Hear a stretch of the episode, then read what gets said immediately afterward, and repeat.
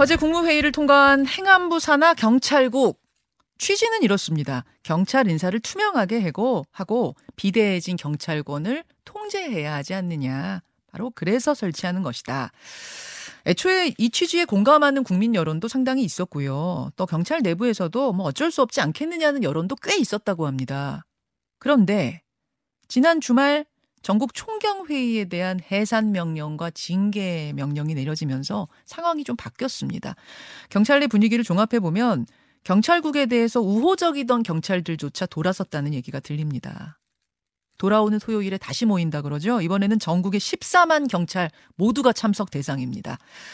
윤석열 대통령은 그동안 원론적인 입장만 견지하다가 어제는 중대한 국가기강 문란, 국기문란이라는 비판 발언을 냈습니다.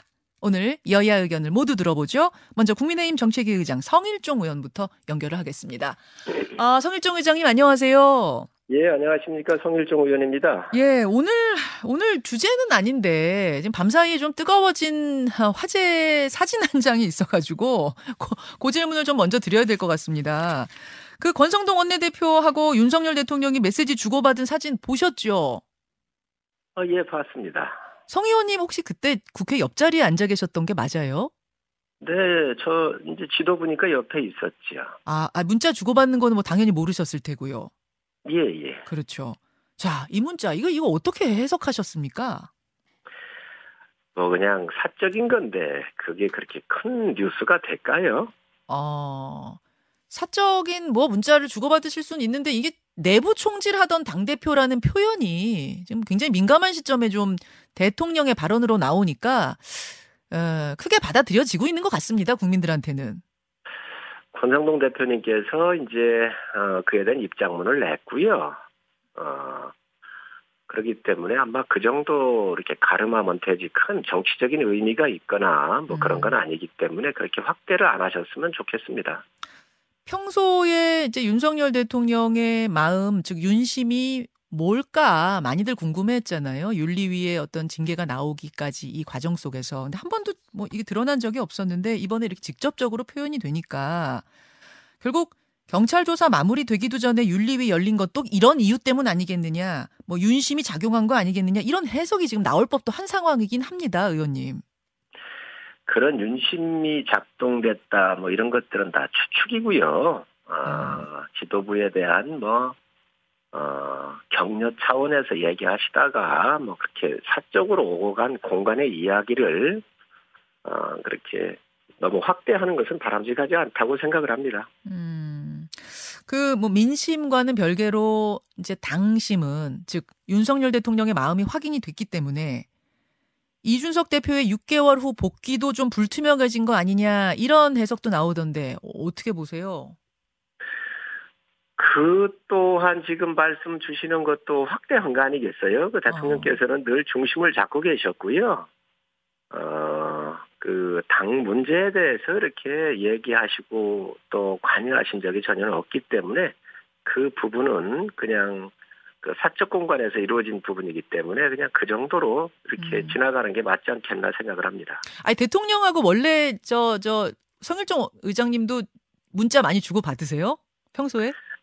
아니 개인적인 거 얘기할 때야 뭐 별 얘기를 다 할 수 있잖아요. 그리고 대통령께서 네. 이야기하실 때는 다 이렇게 그 늘 중심에 중심을 잡고 하시는 분이시기 때문에 음. 어, 이번 부분을 그냥 사적 공간에서 오고 간 얘기이기 때문에 그거를 전 자꾸 정치적으로 확대하는 것은 뭐 있을 수 없는 일이라고 생각을 하고요. 또 그렇지 않았으면 좋겠다는 생각을 합니다. 알겠습니다. 국민의힘 성일종 정책위 의장. 오늘 뭐 이 얘기를 하려고 모신 건 아니고 경찰국 얘기로 넘어가겠습니다. 행안부의 경찰국 신설 시행령 어제 국무회의 통과했습니다. 그러면은 8월 2일에 공포와 동시에 이게 시행이 되는 거죠? 예, 그렇습니다. 예. 우선 이제 취지에 대한 부분인데요. 경찰이 가장 우려하는 건 어, 경찰 조직은 어느 조직보다도 승진에 민감한 조직인데 인사권을 경찰국이 쥐게 되면 결과적으로 수사에 간섭하지 않겠느냐 그런 결과를 낳지 않겠느냐 이런 부분입니다. 왜냐하면 이제 승진하려면 잘 보여야 되니까 어떻게 생각하세요? 어제도 이제 그런 부분이 있었는데 예. 그 수사에 개입할 거 아니냐 이렇게 얘기를 했잖아요. 예. 수사에 개입하지 않는다라고 행안부 장관도 명확하게 얘기를 했습니다. 음. 또 수사에 개입하면 그게 증거가 남거나 후유증이 나오겠지요. 그때 거론하면 될 텐데 지금 이 문제를 자꾸 정치화하는 것은 전 바람직하지가 않다고 생각을 합니다. 음. 어, 우선 어, 여러 가지 좀 국가 시스템을 좀 봐야 되는데요. 예. 어, 지금 경찰국을 만들지 말라 이 이렇게 얘기를 한다고 하면 우리나라의 권력기관 이제 세 개 정도가 있어요. 국세청이 세금 거두면서 얼마나 센 조직인가요? 세죠. 이 국세청을 견제와 균형을 이루고 있는 게 기획재정부 내의 세제실입니다. 그렇죠. 세제국이에요. 예. 두 번째, 검찰이 얼마나 센가요? 음. 그렇기 때문에 검찰을 견제와 균형을 이루기 위해서 법무부 내에 검찰국이 있잖아요. 예. 만약에 지금 그러면 이제 경찰이 민, 민주당 정권에 의해서 검수완박하면서 이제 경찰이 굉장히 세졌는데 음흠. 이에 대한 견제와 균형을 맞추려고 한다면 행안부 내에 지금 경찰국을 두자는 거잖아요. 네. 그래서 거, 경찰 공무원법 제7조항에 이미 이 시스템으로 작동되고 있는데 음. 총경 이상은 경찰청장이 요청을 하고 행안부 장관이 그걸 받아서 국무총리한테 제청을 하면 국무총리가 대통령한테 보고해서 재가를 받고 있는 경찰 공무원법 제7조가 있습니다. 인사 말씀이시죠? 그렇습니다. 예. 그에 근거해서 지금 진행되고 있는데 이게 다 그냥 형식적으로만 진행됐었고 과거에 다 청와대에서 민정수석실에서 가져가지고 주물럭거려가지고 청와대 행정관이나 국장이나 누가 하나 저 이렇게 인사하세요 하고 청장한테 넘겨주면 네. 그 인사가 그대로 청장이 와가지고 행안부 장관한테 와서 이렇게 서류적으로만 왔다 갔다 한 거잖아요. 음. 이 부분을 바로 잡아야 되겠다. 네. 이제는 그리고 어, 대통령실에서 이제 민정수석실이 폐지가 된 거 아닌가요? 그렇죠. 그렇기 때문에 이 정 비정상이었던 것을 정상화 과정으로 오는 과정이다 이렇게 국민들께서 이해하시면 되고요. 음. 그러면 과거를 회귀할 수 있나요? 옛날 청와대 했던 대로 민정수석실을 부활해가지고 그렇게 갈 수는 없는 일 아닙니까? 알겠습니다. 그러니까 음성적으로 이루어지던 인사를 어떻게 보면 양지로 시스템화하겠다 이런 취지다 그런 말씀이신 거죠? 그렇습니다. 그래서 국가의 시스템은 다 일관성이 있어야지요. 기획재정부의 국세청을 통제, 저, 견제와 균형을 이루고 예. 있는 세제실이 있고 또 예. 법무부의 검찰국이 있듯이 예. 행안부에 경찰의 경찰국이 있어서 한 20명 내외 사람들이 음. 여러 측면에서 경찰이 거기 중심이 될 거예요. 그래서 경찰청장의 인사 독단에 대해서 견제와 균형을 이룰 수 있도록 시스템화하는 과정입니다. 알겠습니다. 그런 이제 취지라는 말씀이신데 경찰 인터뷰를 저희가 해보니까 그 부분에 대해서 이런 우려를 하더라고요. 어, 말하자면 이제는 대놓고 인사에 개입하겠다는 것 아니냐. 즉 수사를 직접적으로 간섭하거나 개입하진 않지만 인사권을 행안부 장관 산하 조직이 주게 되면서 결국은 승진하고 싶으면 알아서 수사를 그들 입맛에 맞게 하는 이런 결과가 되지 않겠느냐 이런 우려를 하시더라고요. 그것도 추측이지요. 지금 그렇게 몰아붙이는 것은 저는 바람직하지 않다고 생각을 합니다. 그러면 검찰 검찰 어, 검찰국 법무부에 있는 검찰국이 그러면 수사에 다 개입하고 했습니까? 음. 아니지 않습니까? 지금 세무조사 할때 예. 국세청의 세제실이 세무조사에서 다 개입하는 거 보셨습니까? 알겠습니다. 그런 가능성을 가지고 지금 국가의 혼란을 야기시키는 것은 불순한 의도가 있는 거 아닌가 생각을 합니다. 자, 의원님. 근데 이제 사태가 이렇게 커진 건 사실 지금 말씀하신 그 취지 또 경찰권이 비대해졌기 때문에 어떤 견제가 필요하다는 취지에 대해서는 공감하는 국민도 꽤 많았고요. 심지어는 경찰 내에서도 공감하는 여론이 꽤 있었다고 합니다. 그런데 사태가 이렇게 커진 건 지난 주말에 총경회의를 쿠데타에 비유하고 또 참석자들한테 바로 징계 해산 명령 막 떨어지면서 즉 좀 거칠게 이 이것들을 진행시킨 것 아니냐. 설득하고 설명하는 과정보다 밀어붙이는 느낌이 들면서 상황이 좀 악화됐다는 생각은 안 드십니까? 그런 부분을 언론에서 제기를 하는데요. 예. 우리 군과 경찰은 정확하게 알아야 합니다. 군과 경찰이 입고 있는 제복은 국민들이 입혀준 제복입니다. 음흠. 이 제복의 의미를 모르면 안 되는 거예요. 음. 국민의 안전과 생명을 지키기 위해서 국민께서 신성하게 입혀준 제복인데 그저 저 군으로 따지면 사령관이고요. 예.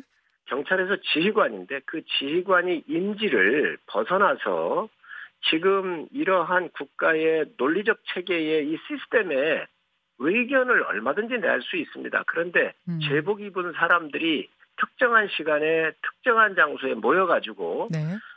이 부분에 대해서 의견 내는 게 맞는가요? 저는 임지를 벗어나는 일은 있을 수가 없고요. 이런 부분에 대해서는 국가 기강적 창- 측면에서 예.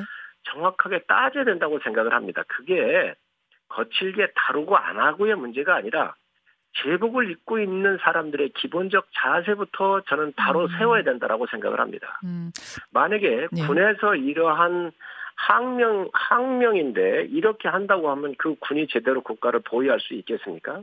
경찰 똑같습니다. 어. 범죄를 사전에 예방을 해야 되고 또 범죄자가 있으면 검거해야 되고 이럴 게 많잖아요. 그리고 경찰서장은 그 밑에 굉장히 많은 휘하에 부대를 지휘하는 사람입니다. 예. 있을 수 없는 일들이 벌어진 거 벌어진 거가 음. 더 격한 행동이지요. 그 근데 이제 그때 보면은 휴가를 내고 그러니까 신고를 하고 관외 여행을 한다 이런 신고를 하고 절차를 다 밟아서 모였다. 뭐 총칼을 차고 만난 것이 아니다. 오로지 제복만이 문제일까요? 이제 관외 여행이라고 그러는데요. 예.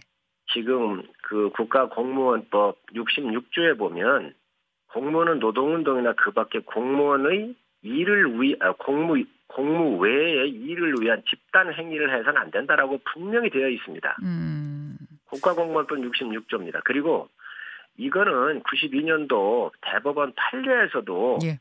회사에서 집단 휴가를 내고 어 이제 나오지 않고 행위를 했는데 그 집단 휴가를 내고 집단 월차 휴가를 내고 한 것도 쟁의에 해당한다고 하는 여러 판례들이 있습니다. 법을 다루는 경찰서장이면 법 전문가인데 이것들을 모를 리가 있습니까? 음. 네, 이- 이렇게 지금 현재 관내 여행이다. 관내 여행하는데 정복 입고 가시는 거 가는 거 보셨어요? 아 여행 여행 가는데 정복 입고 가는 것이 어떤 의도가. 그리고 다른 의도가 있다고 여- 보세요? 그럼 그냥 논의 차원을 여- 넘어서 여행을 가가지고 예. 특정 장소에서 특정 시간에 모이고 특정한 방법으로 화상까지 연결을 해서 특정한 주제를 가지고 하는 것이 여행으로 볼 수 있는가요? 어, 이게 여행이 뭐 놀러 간다는 의미는 아니었을 거고 조직의 어떤 중요한 일에 대해 논의한다 이렇게 표현하시더라고요. 논의도 못 하느냐 회의하겠다는데 그것도 그렇게 뭐 구대타라고 하시느냐 이렇게 어제 말씀하시더라고요. 그에 따르는 지금 이런 행위를 했는데 그에 따르는 여러 가지 그 지휘관으로서 반드시 임지에서 해야 될 일이 있는 것이고요. 또 상부에서도 안 해, 하지 말라라고는 명령이 내려가지 않았습니까?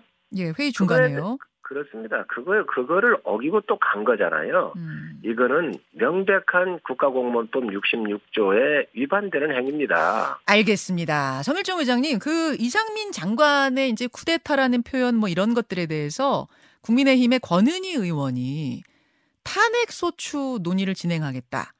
딱 기다려라. 이런 SNS를 어제 올리셨어요. 어, 뭐 경찰 출신이죠. 권은희 의원. 해임건이나 탄핵 이런 게 실제로 진행된다면 어떻게 대응하시겠습니까?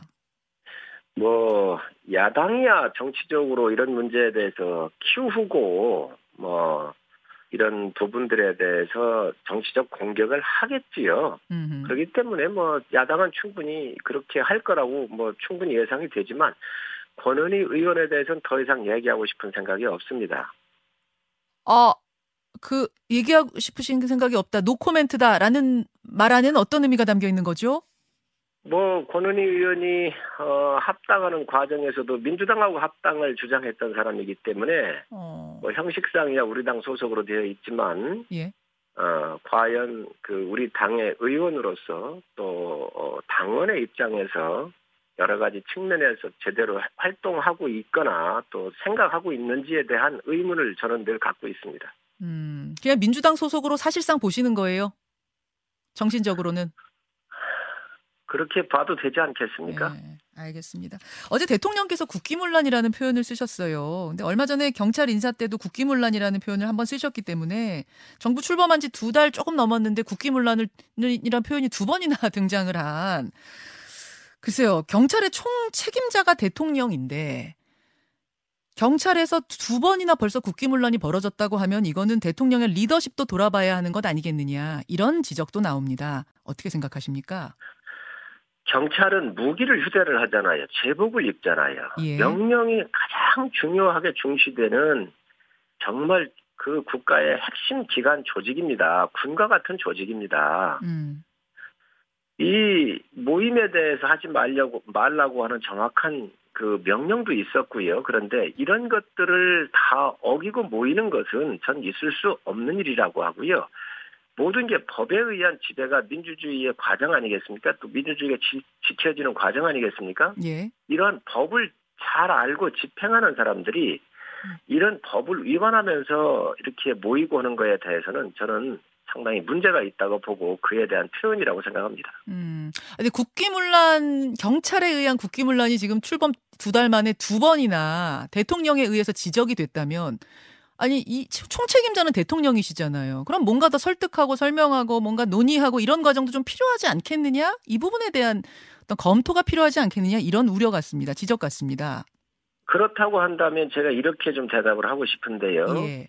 지금 경찰국 만드는 걸 반대하잖아요. 경찰들, 예. 그렇지 않습니까? 정치적 중립을 이야기하면서 두 가지를 음. 얘기를 하겠습니다. 첫 번째, 정치적 중립을 이 주장하는 경찰 몇, 어, 여, 여, 이분들이 네, 정치적 중립을 주장할 수 있는가? 어, 예. 첫, 첫 번째, 정치적 중립을 주장할 수가 없는 것이 김기현 울산시장 아. 부정선거 사건 할 때 경찰이 어떻게 했죠? 자, 원내대표 아, 의장님 죄송하지만 네. 2부에 저희가 조금만 더 발언할 기회를 드리겠습니다. 1부는 여기서 좀 끊어져야 되는 상황이어서요.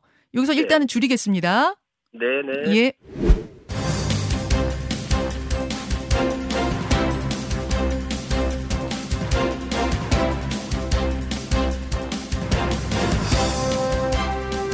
뉴스쇼 2부 출발합니다. 아, 성일종 의원하고 이야기를 나누는 중에 일부 시간이 다 돼서요. 제가 2부로 조금 더 넘어가서 인터뷰를 나누려고 했는데 성일종 의원이 8시에 자신이 진행하는 저 사회를 보는 정책의 행사가 열린다고 합니다. 그래서 인터뷰를 더 이어갈 수는 없고 대신 이런 대답을 하려고 했다. 전해달라고 하셨어요. 무슨 얘기냐면 경찰이 중립성을 어떻게 주장하느냐.